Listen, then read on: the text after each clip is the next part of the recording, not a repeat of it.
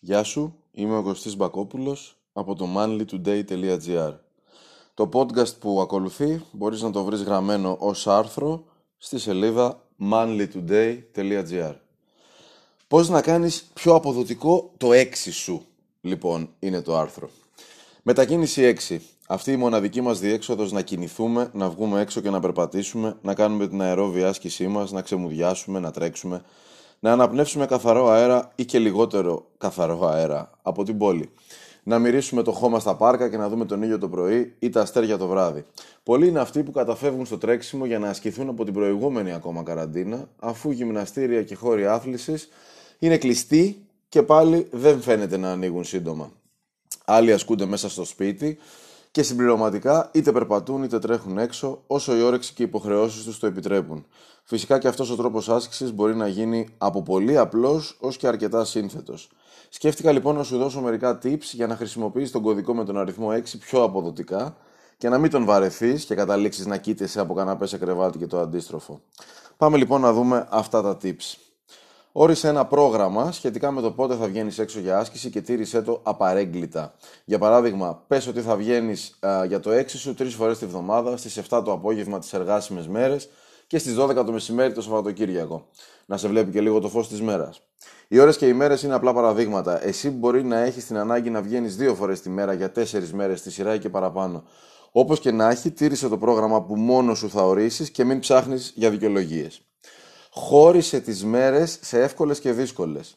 Για παράδειγμα, οι εύκολες μέρες που θα μπορούσαν να είναι τρεις μέρες της εβδομάδας θα είναι απλό περπάτημα σε σταθερά χαμηλό ε, ρυθμό, ενώ οι δύσκολες μέρες που θα μπορούσαν να είναι δύο ή τρεις θα είναι πιο γρήγορο περπάτημα με σταθερά υψηλό ρυθμό ή ακόμα και jogging ή σπριντάκια σε έναν επίπεδο χώρο. Μπορείς να πάρεις ένα οικονομικό ρολόι, υπάρχουν πολύ οικονομικά ρολόγια, εκεί στα 20 με 30 ευρώ, ένα ρολόι λοιπόν που μετράει τα βήματα που κάνεις. Σίγουρα θα σε βοηθήσει να βρεις κίνητρο και να θέτεις στόχους. Ένας ωραίος και σχετικά απλός στόχος είναι να γράψει το ρολόι σου ότι κάνεις 8 με 10.000 βήματα ημερησίως. Φυσικά αυτό θα το ρυθμίσεις εσύ. Αν δηλαδή έχεις τη δυνατότητα για 15.000 ή 18.000 βήματα minimum, τότε ρύθμισε και εσύ ανάλογα το στόχο σου. Θέσε για κάθε μέρα, είτε εύκολη είτε δύσκολη, στόχους ανά εβδομάδα. Έτσι λοιπόν, αν έχεις θέσει στόχο για τις εύκολες μέρες να κάνεις 2 χιλιόμετρα περπατώντας, μπορείς την επόμενη εβδομάδα να θέσεις στόχο τα 2,5 χιλιόμετρα, τη μεθεπόμενη τα 3 χιλιόμετρα και πάει λέγοντας. Δεν χρειάζεται βέβαια κάθε εβδομάδα να ανεβάζεις χιλιόμετρα. Μπορεί ο στόχος σου να είναι ότι σταδιακά θα καταργήσεις τις εύκολες μέρες και θα έχεις στο πρόγραμμά σου μόνο τις δύσκολες και πιο έντονες μέρες. Πάντα σιγά σιγά όμως και χωρίς απότομες αλλαγές που δεν θα μπορέσεις να διατηρήσεις και στο τέλος θα σε απογοητεύσει όλο αυτό. Αν μένεις σε πολυκατοικία, μπορείς να συμπεριλάβεις στου στόχους σου τα σκαλιά της για να φύγεις ή να επιστρέψεις στο διαμέρισμά σου. Έτσι, για παράδειγμα, μπορείς να ορίσεις ε, μέρες και γιατί όχι όλες που θα καταργήσεις το ασανσέρ για να δώσεις ένα boost στην κίνησή σου και στο στόχο σου. Στις δύσκολες μέρες σου, φρόντισε οι στόχοι που θέτεις να είναι και εκεί ρεαλιστικοί, αλλά και με βαθμό δυσκολίας που θα αυξάνεται. Για παράδειγμα, αν έχεις θέσει ως στόχο ότι την Κυριακή το πρωί θα πας για μισή ώρα να κάνεις πριντάκια, μπορείς την επόμενη Κυριακή να αυξήσεις το χρονικό όριο σε 45 λεπτά ή να κρατήσεις τον ίδιο χρόνο και να βάλεις τα σπριντάκια σου σε ανηφόρα με μικρή κλίση. Με σκοπό την επόμενη φορά να διατηρήσεις τον ίδιο χρόνο προπόνησης και τον ίδιο αριθμό σπριντ που κάνεις, αλλά σε ακόμη μεγαλύτερη ανηφόρα κτλ. κτλ. Αν ειδικά ζεις στην Αθήνα, υπάρχουν άπειρες περιοχές με ανηφόρες και πάρκας σε κεκλειμμένα επίπεδα, όπως υπάρχουν και μεγάλοι δρόμοι με μηδενική κλίση και πολλές πλατείες για να απολαύσεις την κίνησή σου σε ίσιο επίπεδο, είτε για αποθεραπεία ή για βασικό σου τερέν, θέτοντας εκεί στόχους, τροποποιώντας την απόσταση ή την ένταση, όπως είπαμε παραπάνω.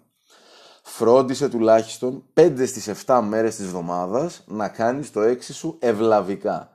Αν για κάποιο σοβαρό λόγο δεν μπορέσεις να βγεις μία μέρα, φρόντισε να αντικαταστήσεις αυτή τη μέρα με μία άλλη που την προόριζες για πλήρη ξεκούραση. Αν ακόμη και αυτό δεν μπορέσει να το κάνεις λόγω χρόνου ή υποχρεώσεων, απλά αύξησε την ώρα ή την ένταση της άσκησης την επόμενη μέρα από αυτήν που έχασες. Τελευταίο tip σε αυτό το άρθρο είναι να κρατάς ψηλά την ψυχολογία σου. Περπάτα γρήγορα ή αργά, τρέξε και αθλήσου ανάλογα με τη μέρα σου και το στόχο σου, ξενιαστός. Μην ξεχνάς ότι το ανοσοποιητικό μας σύστημα χρειάζεται να είναι δυνατό τον καιρό που διανύουμε και μαζί με τη διατροφή μας παίζει σπουδαίο ρόλο σε αυτό και η φυσική μας κατάσταση. Θα δεις πόσο ενθουσιασμένος θα είσαι αν εκμεταλλευτείς το έξι σου με τον καλύτερο τρόπο και βελτιώσεις τη φυσική σου κατάσταση σε μια περίοδο που όλα γύρω μας είναι δύσκολα. Εξάλλου είναι κλειστά τα καφέ, οι κινηματογράφοι και τα μπαρ. Είναι ευκαιρία να χτίσεις μέρα με τη μέρα μια φυσική κατάσταση που θα σε κάνει περήφανο για τον εαυτό σου. Και μην ξεχνάς ότι με ή χωρίς lockdown είσαι ικανός να είσαι δυνατός και υγιής.